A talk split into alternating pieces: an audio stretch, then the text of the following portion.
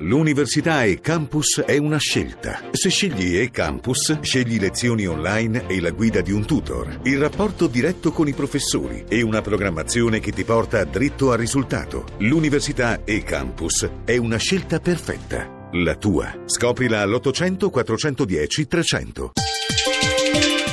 Chiave di lettura Buonasera ad Alessandra Rauti, a chiave di lettura Non respirare, edito da Frassinelli, libro di esordio di Elisabetta Pastore, di professione avvocato.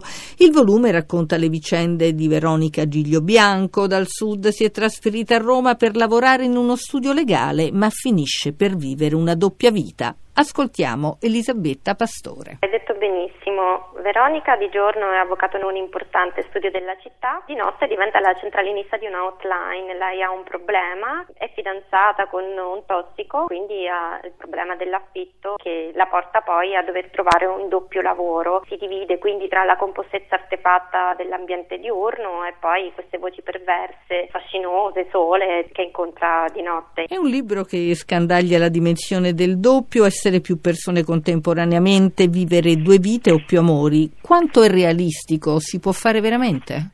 Interessante, la parola può, la parola potere ha molto a che fare con gli uomini, è ciò che ha condotto la civiltà, il potere di qualcuno su di un altro, spingendo l'anarchia. Quindi senza fare filosofia ritengo eh, infinite le potenzialità umane. Potere e potenzialità sono due parole che hanno poi la stessa radice. Penso che quando gli uomini sentano l'esigenza, la necessità congiunta di proteggere e dominare, perdono la chiarezza e succede il possibile, ciò di cui ciascuno è capace potenzialmente. Schemi morali, convenzioni convinzioni religiose, istinti si mescolano, si raggiunge la sintesi. Per rispondere alla tua domanda, sì, credo dunque si possano amare più persone nel medesimo momento, così come probabilmente accade alla protagonista con ogni conseguenza. L'importante è a un certo punto fare chiarezza. Torna a dire un libro d'esordio, un primo romanzo, che funzione deve avere un racconto per l'autore e per il lettore?